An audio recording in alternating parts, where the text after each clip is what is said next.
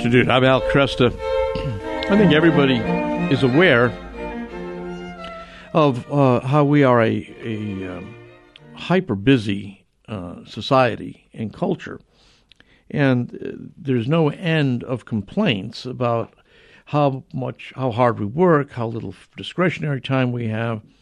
And you can often hear new parents, for instance, uh, young parents, saying they want to make sure that um, they build, um, you know, build family time, uh, dinner time, uh, movie nights, things like that into family life. Well, I, we, Sally and I, still have a 16 year old in the house, but we've raised five kids over a period of 20 years, and it does seem to me that uh, it's it is increasingly difficult to ensure that that time for family is available. My guests, Tim and Sue Muldoon, uh, have authored Reclaiming Family Time, a guide to slowing down and savoring the gift of one another. Tim uh, is a theologian and professor who's taught at Boston College and Mount Aloysius College. Sue is a therapist and religious educator, and you can follow their work at timandsuemuldoon.com. Tim, Sue, good to have you with me. Thank you, Al. Great to be with you. I was I was thinking about this and uh, how things are are different. Uh, we had our first child was born in 1981.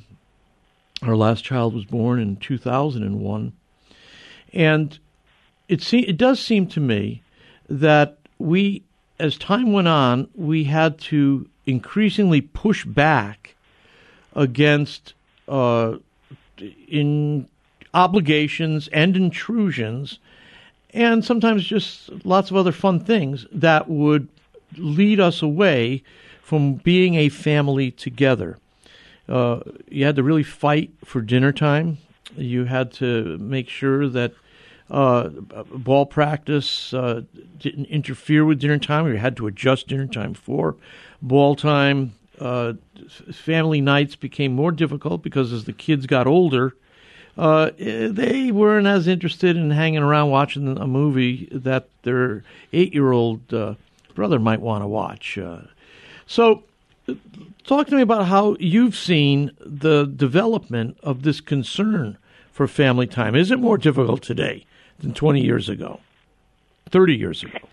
It's helpful to have your perspective of parenting over that period of time because I, I do think that it has become more crowded and the obligations that the kids have where kids may have been involved in sports, the sports didn't take as much time. Yeah. Each commitment has increased the demands that it makes on the time on the time of the child and yep. thus the time of the family, and so that's crowded into weekends and later into evenings and things like that.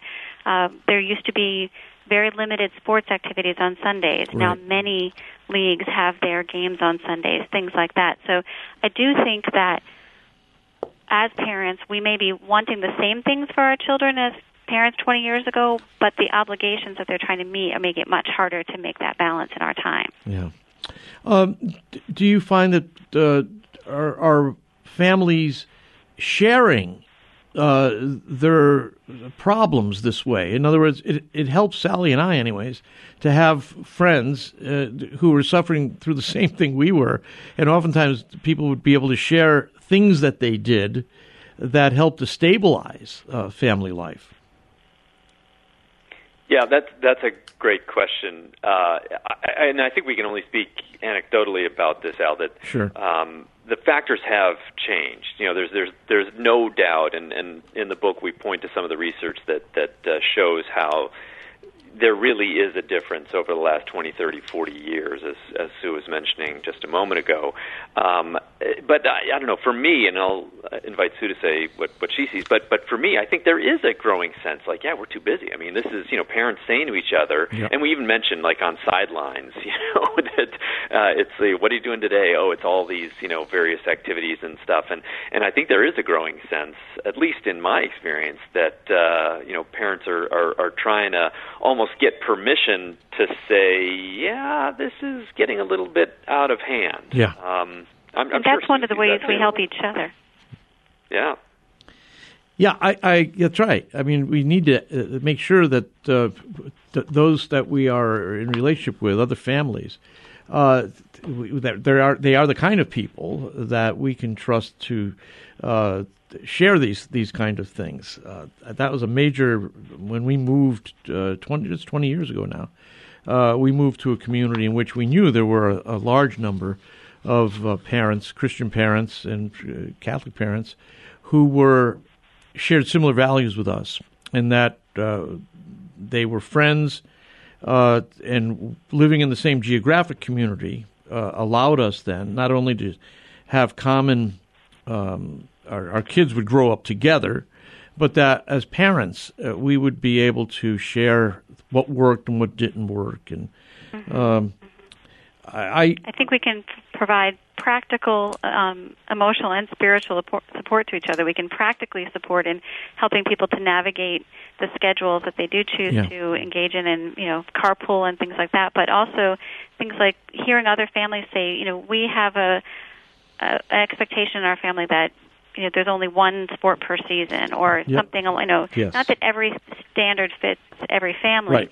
but feeling like okay other people are making those limitations because it's very easy to feel that if all of the other families are running at such a pace that it's not comfortable for our family what do we what what impact is that going to have on our children and if we realize you know other people are stepping back we can support each other in making that that feel normal for our kids. Other people are saying no to activities on Sundays because getting to mass or getting to um, to other you know, religious education activities are a priority. That helps our children uh, to feel like that we're not just burdening them, but that there's a, a normalcy to this kind of expectation about the priority of family. That's good. That's absolutely right. How how common is it for new parents, uh, you know, five years, seven years into it, to begin to feel as though uh, the task is overwhelming? I think it's very common. I work with families in our family faith formation program in the parish where mm-hmm. um, we're members, and I work, and so I'm working all the time with families who have kids in that elementary school age where all of these activities are ramping up and that, that's definitely one of the things that I think has changed dramatically. The teenagers wanted to be busy and always were busy, but now the little ones are busy as well. Um, so how quickly that becomes overwhelming and hearing people say you know i want to participate in religious education but we can't because there are gymnastic meets and there's dance activities and and really early in their family life feeling like there's so many things they need to to manage. And particularly families if there more than one parent is working outside the home uh, people's stress level becomes very high very quickly. And so we've started having conversations among the parents about the impact that this is having on, on our our kids and how do we give ourselves permission to look holistically at what's happening to our family not just what do we think um, is going to be good for the kids' achievement in the individual activities. Mm-hmm. You're right that there's something called a family life cycle, and that that will have a lot to do with the way we manage uh, our time and our relationships. Tell me a little bit more about that. Yeah, um, this this comes up um, in the chapter is titled "Will We Serve the Lord?" and it's it's um, quoting from the book of Joshua, where you know Joshua is speaking to Israel and basically saying, "This is where I stand. You know, mm-hmm. as for me and my family, we will serve the Lord." Um, so we raised this question um, about the family life cycle, just observing that there are going to be busy times in a family life cycle. You know, you, you can't just imagine that family life is going to be, you know, blissfully peaceful at every stage. I mean, there are going to be busy periods. So, you know, we're trying to be very realistic and, and say, look, there, there, when when you're first having a baby, you, of course you're going to be busy. You know, of course you're going to be losing sleep. So, you know, to to give yourself a certain amount of permission for just the normal um, factors that affect family life. You know, I mean that that's just you know being realistic. Mm-hmm. But on the other hand, we're also trying to maybe challenge parents to think about what are maybe some things that they're holding on to expectations or assumptions about the way the family life is going to go um, that starts to really you know get out of hand that that that that, that is not really allowing them to see the big picture uh, and the big picture um, is is always going to be something about this question of you know what does God ask of us at this stage of our family life, you know, and and so it, fundamentally, Al, this is a book about being reflective. It's Yep. about um, it's about inviting parents to really think carefully in a very discerning way about that big picture and then the specific day-to-day decisions that they make that that allow them to um, you know effectively keep a handle on the pace of family life. So many things uh, play into this. Uh, you you have a list here. Uh, our approach to work, the demands of school, uh, the way we use free time, leisure time, the way we use money, uh, activities that our children are engaged in, and the expectations about um, the amount of time they engage in those activities, uh, the size of our homes, the way we use the space in our homes. Uh, friends, the amount of time spent with friends, the quality of friends, the relationship between parents um, of our kids' friends, uh, the um, uh, what we have to do with technology, which has been a major concern that was not a big issue when I was growing up as a kid. Now it's become huge. Um, and again, how do we how do we create a family culture in which it is apparent that our overall goal for our children and for ourselves is, in fact, uh, to conformity to Christ, uh, to reproduce His life uh, in us. So, I mean, there's a that's a tremendous amount to manage. Uh, you know, I mean, that's not a small that's not a small workload, so to speak. that's a good way to put it. Yeah, that that's that's the challenge. That's the challenge. I mean, the, you know, the, family life is hard. You know, I don't have to tell you. Yeah. You understand this as well, and and many of your listeners will certainly appreciate family life is hard, and and so we're really trying to. First of all, we're we're, we're trying to not overburden people by you know calling all these things to mind, um, but but we are trying to just say something to the effect. All right, i i given the fact that family life is so taxing um, where's the center? You know, and and and you know, you, you mentioned it that uh, uh, that we see in our tradition, in our Catholic faith, we understand that. Uh, that family is a vocation. I mean, this is Yes. this is a, a place in our lives that, that God calls us, um, and, and it can be a hard thing. Um, but that's not to say that it's a thing without direction, and, and really that's where we're trying to pull people back and say, look, there's there's direction in the course of our family Yeah. life. Hold it there, Tim. Sue, we'll be back in just a minute. Tim and Sue Muldoon, my guests, reclaiming family time, our objective.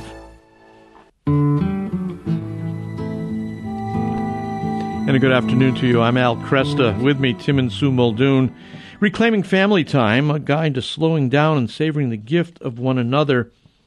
I like to draw upon my my changing attitudes uh, over decades now, but I can remember uh, even as a young Christian man and uh, engaged and then married and having our first uh, children.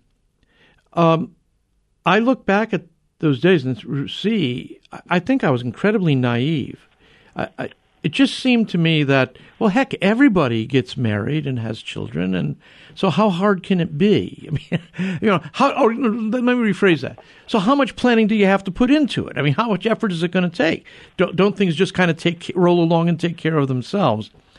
And you know, we learn pretty quickly that no, it takes a steady hand. It takes discernment. I love the word discernment, and that people also have different family cultures too. Not every family uh, develops uh, in in the same way. Uh, I, I'm wondering, what have you seen among Christian parents that you think works well to help retain a family awareness that we share a common objective in becoming more like Jesus? That's a great question. And one of the things you reference is the fact that family cultures are different. So not everything works for every family, but I know we've kind of pirated ideas from other families who have, have shared things.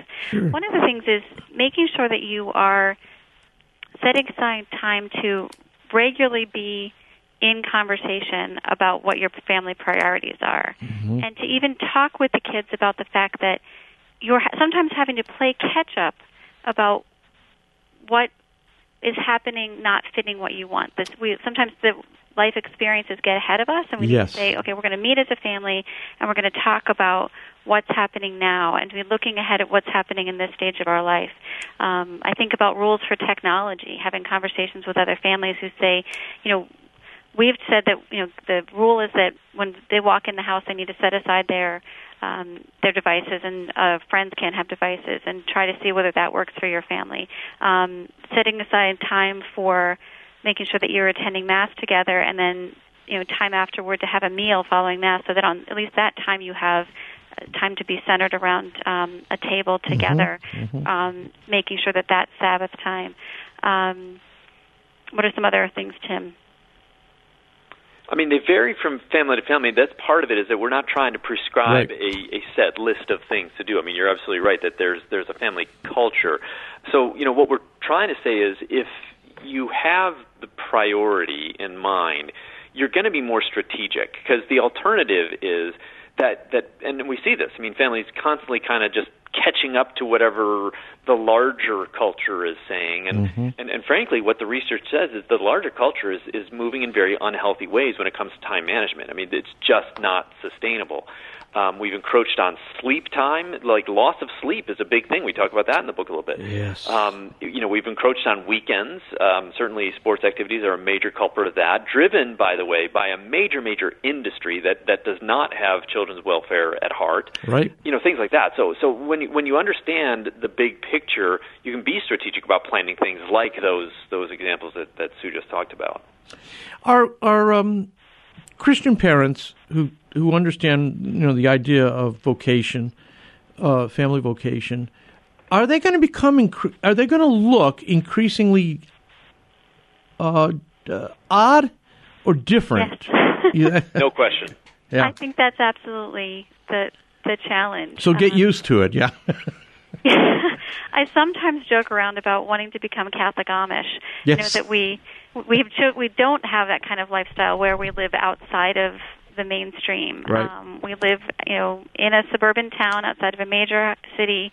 Our kids have been in, in and out of different schools, you know, Catholic and, and at times in public, and are involved in activities. So we're not stepping out in a really dramatic way.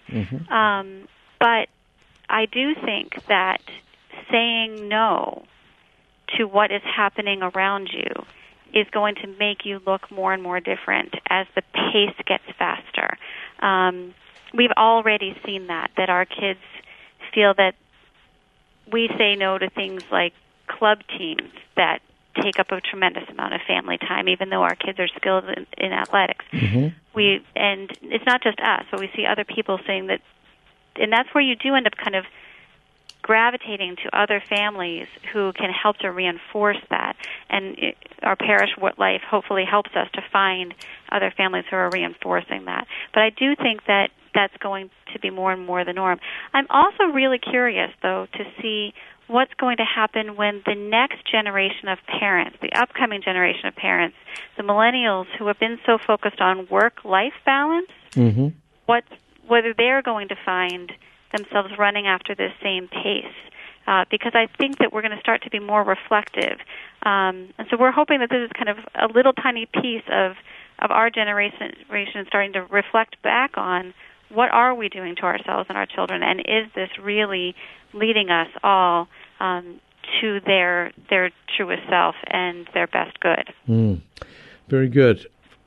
I was just thinking you've got a chapter here on family mission, and I I, I just got back from a, a family gathering uh, out east, and um, and I'm thinking about this, and I don't I don't think any of the families uh, that I grew up with, my aunts, uncles, you know, cousins. I don't think it was ever just. I don't think fa- an idea of a family mission was ever ever talked about. It certainly wasn't talked about in the home in which I was raised. Um, that itself is kind of strange in a good way that you would have a family mission. What is that? Yeah, it's um, it, it, and, and by the way, and this reflects on your earlier question just a moment ago, um, because yes, there are going to be ways in which Christian families are going to look different, but I do think that in some ways they're going to be different in an interesting way, kind of what you just said a moment ago.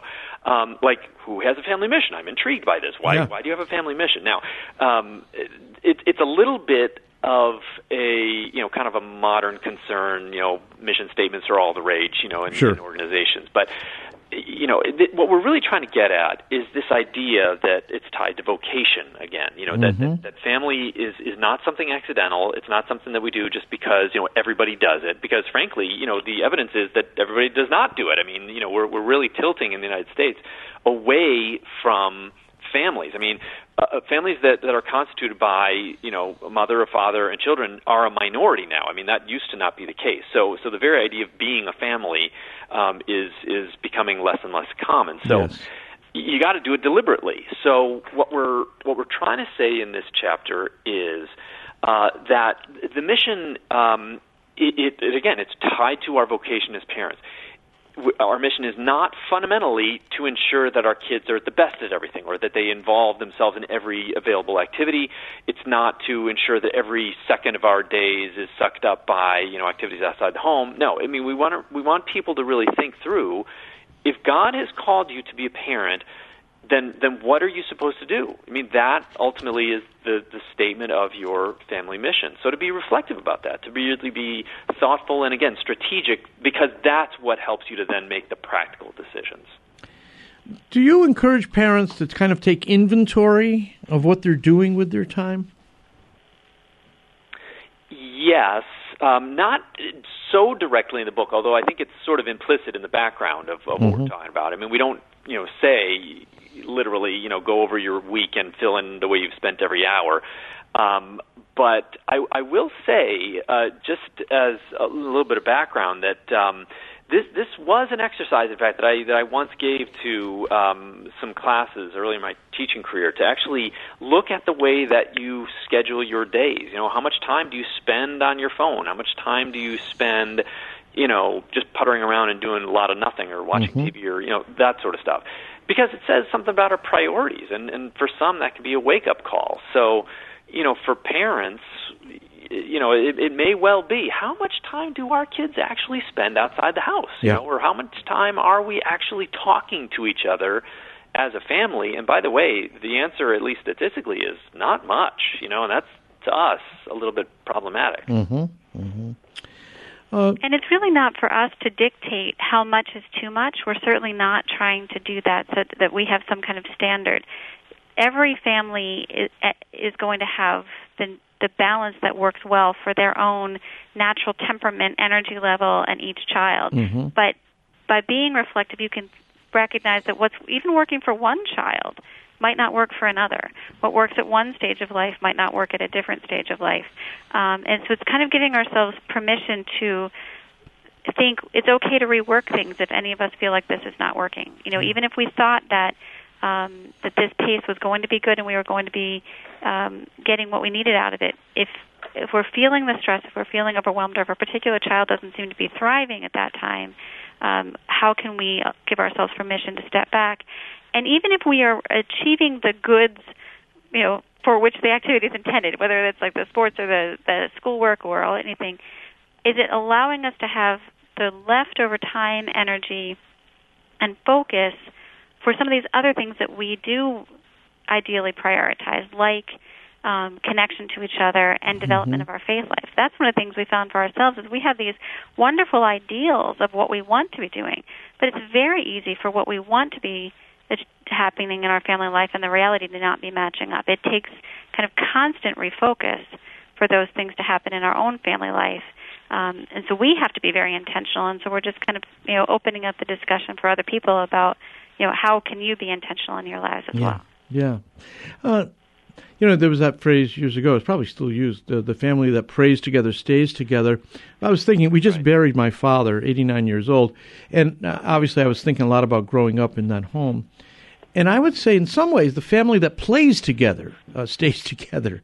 We used yeah. to laugh constantly in the home that I grew up in. We we had dad was very sociable. We had lots of he friends in and relatives in, and it was it was great growing up in a family in which you could see adults laughing hilariously, and telling stories and joking and not taking one another too seriously, being able to poke fun, and just just conversation uh, fun, fun conversation, festive conversation. How's Absolutely. that play into it? Yeah. Absolutely, and the point is that that, that is what creates bonds between people. Um, you know, as you're saying that, I was thinking about uh, the quote uh, from Pope Francis that is um, at the um, front of this book, and and basically the the, the quote is.